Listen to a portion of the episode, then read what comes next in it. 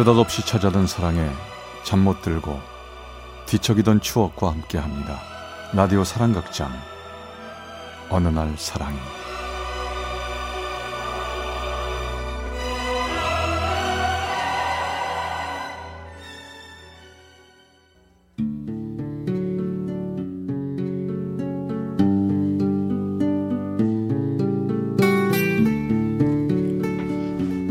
사랑의 체험수기 어느 날 사랑이 제 208화 한 법대생의 일기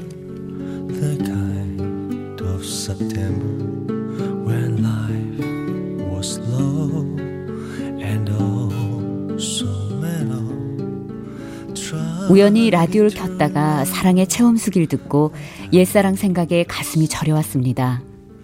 전 지방대 법대 출신의 33 회사원입니다. 6년 전, 그때 전 서울에서 의경 생활을 마친 후 대학에 복학했습니다. 3학년을 보내고 4학년이 되어 취업과 고시의 기로에 서서 고민을 하고 있을 때였죠. 그날도 역시 도서관에서 책과 씨름하고 있는 저에게 전화가 걸려왔습니다. 야, 형모야, 공부하니? 여기 후문인데 잠깐 저녁이나 먹자. 나와서, 어? 아 갑자기 뭔 저녁이야 나 도서관이야 야, 만 너도 어차피 저녁을 먹어야 될 거 아니야. 빨리 나와. 나 기다리고 있어. 전 거절할까 하다가 학교 후문으로 갔습니다. 친구는 여자친구와 함께 있더라고요. 어 안녕하세요 아, 여자친구랑 있었구나 아, 인사 내 여친이야. 어, 자, 우리 맛있는 거 먹으러 가자. 저흰 가볍게 인사를 한 후 단골 식당으로 갔죠. 야, 오래간만인데 간단하게 한잔 하자. 오늘 공부하지 말고 좀 쉬어. 오늘 같은 날 알았지? 어? 그래 알았어 친구는 술을 시켰고 어차피 오늘은 공부는 틀렸구나 싶었죠. 그때였습니다. 친구의 여자친구가 전화로 누군가를 부르는 것 같았고 30분 후 한 여자가 들어왔습니다. 절 소개시켜 주려고 불러낸 친구였죠. 야 그림 좋다. 역시 괜찮아. 형모야 너 잘해봐. 공부하는 중이긴 하지만 막 연애도 하고 그래야지. 안 그래요 희나 씨? 분위기 좋은 것 같으니까 저희는 일단 물러갈게요. 물러갑니다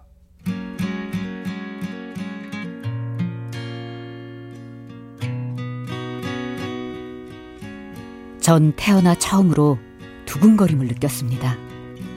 나중에 물어보니 그건 그녀도 마찬가지였다고 하더군요.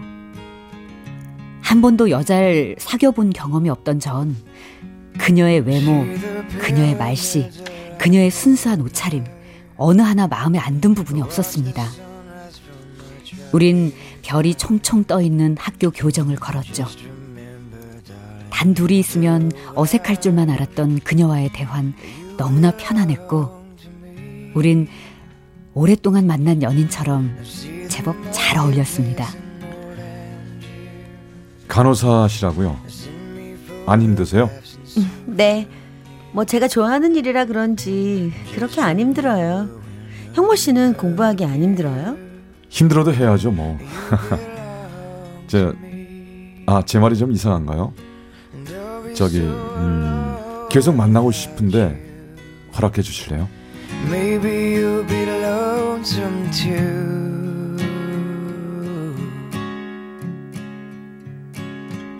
Fly the 우린 며칠 후 다시 만났고 금방 친해졌습니다. 그리고 금세 연인이 됐죠. 그년 참 배려심이 많은 여자였습니다. 제가 학생이라 부담스러울까봐 먼저 영화표를 끊어놓기도 하고요. 저에 대한 배려를 정말 많이 해줬죠. 전 시간이 지날수록 취직을 해야 할지 고시 준비를 해야 할지 결정을 내야 했습니다. 전 고민 끝에 그녀를 만나 얘기를 했죠. 어, 희나야. 고시 공부할까 하는데 기다릴 수 있겠어? 짐작은 했어. 오빠 걱정하지 마. 내가 오빠 공부하는 동안 나 뭐 신부 수업하면서 오빠 기다리면 되지 뭐. 정말? 그렇게 말해줘서 너무 고맙다. 음, 고맙긴. 근데 오빠 자신 있지? 걱정 마. 실망시키지 않도록 열심히 할 테니까. 전 그녀 덕에 용기를 갖고 신림동 고시원으로 이사를 했죠. 그년 먼 길인데도 일주일에 한 번은 꼬박꼬박 버스를 타고 절 만나러 와줬습니다. 일하는 것도 힘들 텐데 이렇게 꼬박꼬박 오지 않아도 돼. 아우, 뭐 누가 시켜서 하나? 내가 오빠 보고 싶어서 오는 거지 뭐. 그리고 나 대학병원 간호사야. 돈 걱정하지 말고 필요한 거 있으면 오빠 다 말해. 우리 오빠 공부한다고 기 죽으면 안 되니까. 아이, 그러지 않아도 돼. 그럼 내가 너무 미안하잖아. 그녀는 모든 걸 절 위해 아끼지 않고 썼습니다. 물론 전 책이 머리에 들어오지 않을 때면 그녀에 대한 죄책감이 들 정도로 열심히 공부를 했죠. 어느덧 시간이 흘러 첫 사법고시를 치르게 됐는데요. 결과는 예상대로 낙방이었습니다. 경험이다 생각하고 본 시험이지만 그래도 내심 빨리 그녀와 가정을 꾸려 행복하게 살고 싶었던 전 실망이 컸죠. 아, 오빠 괜찮아. 첫 시험이잖아. 나 오빠 믿거든. 아, 오늘 기분도 그런데 내가 맥주 쏠까? 가자. 고맙다, 희나야. 다음번 시험에 꼭 붙도록 공부 열심히 할게. 네가 곁에 있으니까 너무 힘이 난다. 정말 고마워.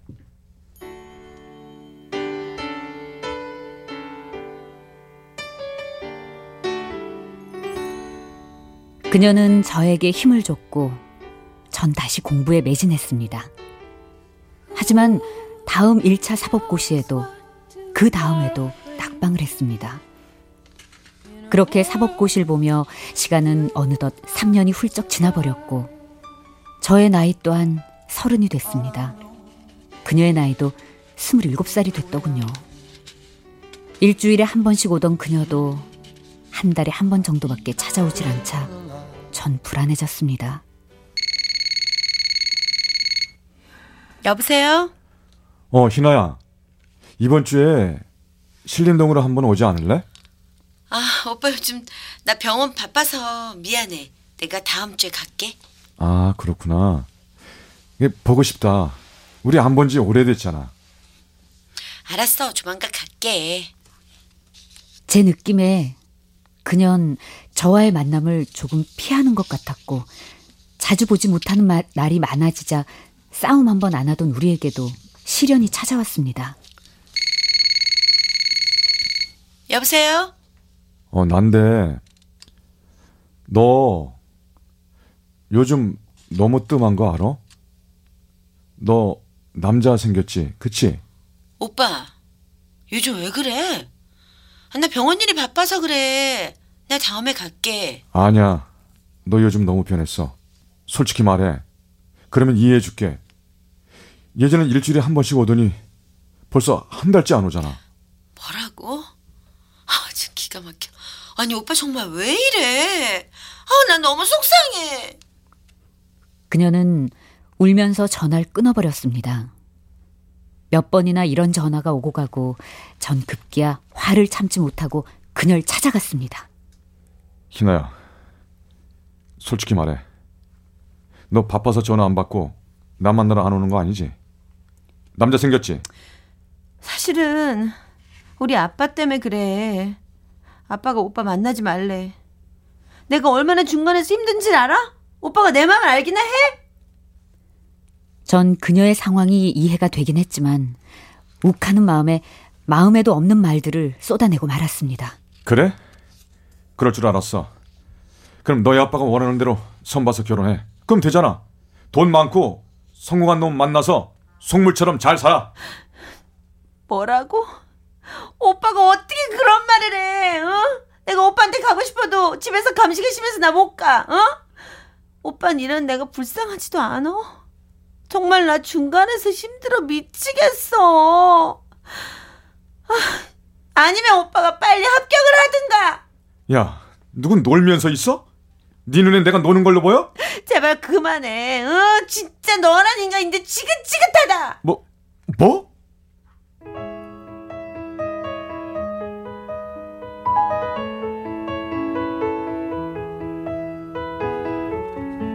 그녀의 마지막 말은 충격이었습니다.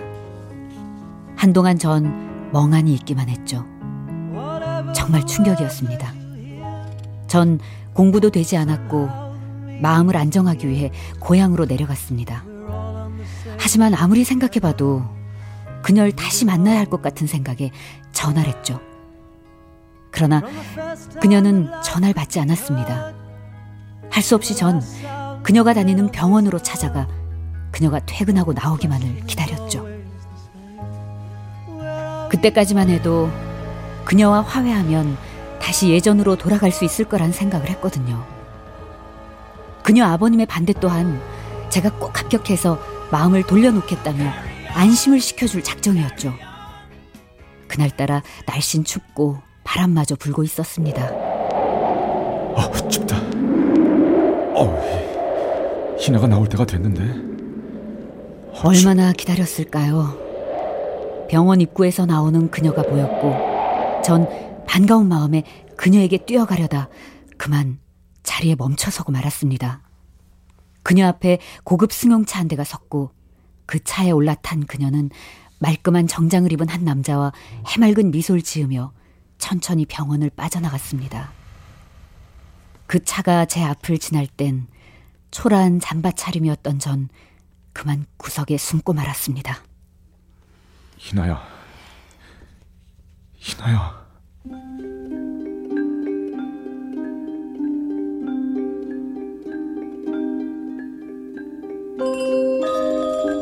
그날 이후 전 그녀에게 전화를 하지 않았습니다. 어차피 받지도 않았을 것이고 연락이 된들 제가 무슨 말을 할 수 있을까 하는 생각이 들었죠. 학생 신분으로 1년, 고시생으로 3년. 그만큼 그녀를 힘들게 했으면 이제 떠나주는 것도 사랑이 아닐까 하는 생각이 들더군요. 그녀와 이별 후 독한 소주도 제게 어떤 위로도 돼주지 못했습니다.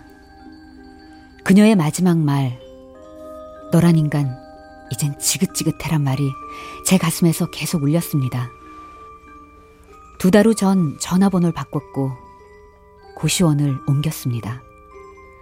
핸드폰이 울리면 꼭 그녀일 것만 같고 학원에서 돌아오는 길이면 혹시 그녀가 제 방에서 절 기다리고 있을 것만 같은 그런 느낌이 들었습니다. 그녀를 잊기 위해 예전보다 두 배, 세 배 더 열심히 공부를 했지만 결국 전 두 번의 낙방을 더한 후 저의 길이 아님을 깨닫게 됐죠. 그리고 고향으로 내려와 취직을 했습니다. 야, 야, 축하해. 잘 됐어. 지금이라도 너 취직하니까 얼마나 좋으냐. 고맙다. 어, 근데 너 혹시 희, 희나 소식 아냐? 어, 희나? 어. 걔 1년 전에 결혼했어. 그리고 병원 그만두고 어느 학교 양호 선생이 됐다고 그러던데. 아, 그래? 역시 똑똑한 애야. 잘 됐네. 야, 야, 야, 야, 그만 잊어. 이미 결혼한 여자잖아. 잊었어. 아, 그냥 궁금해서 그런 거야.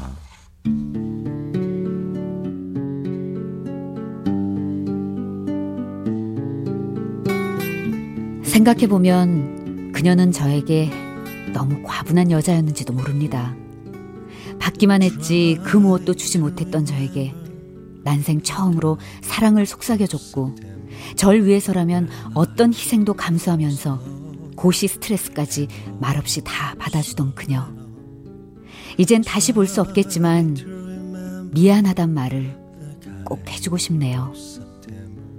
오랜만에 그녀와의 추억을 떠올리다 보니 저도 모르게 눈물이 납니다. 제 나이도 어느덧 서른셋. 저도 이젠 좋은 사람 만날 수 있겠죠? Of September when you were tender and callow fellow. 광주 광산의 유형모 씨가 보내주신 어느 날 사랑이 208화 한 법대생의 일기편이었습니다. Then follow, follow.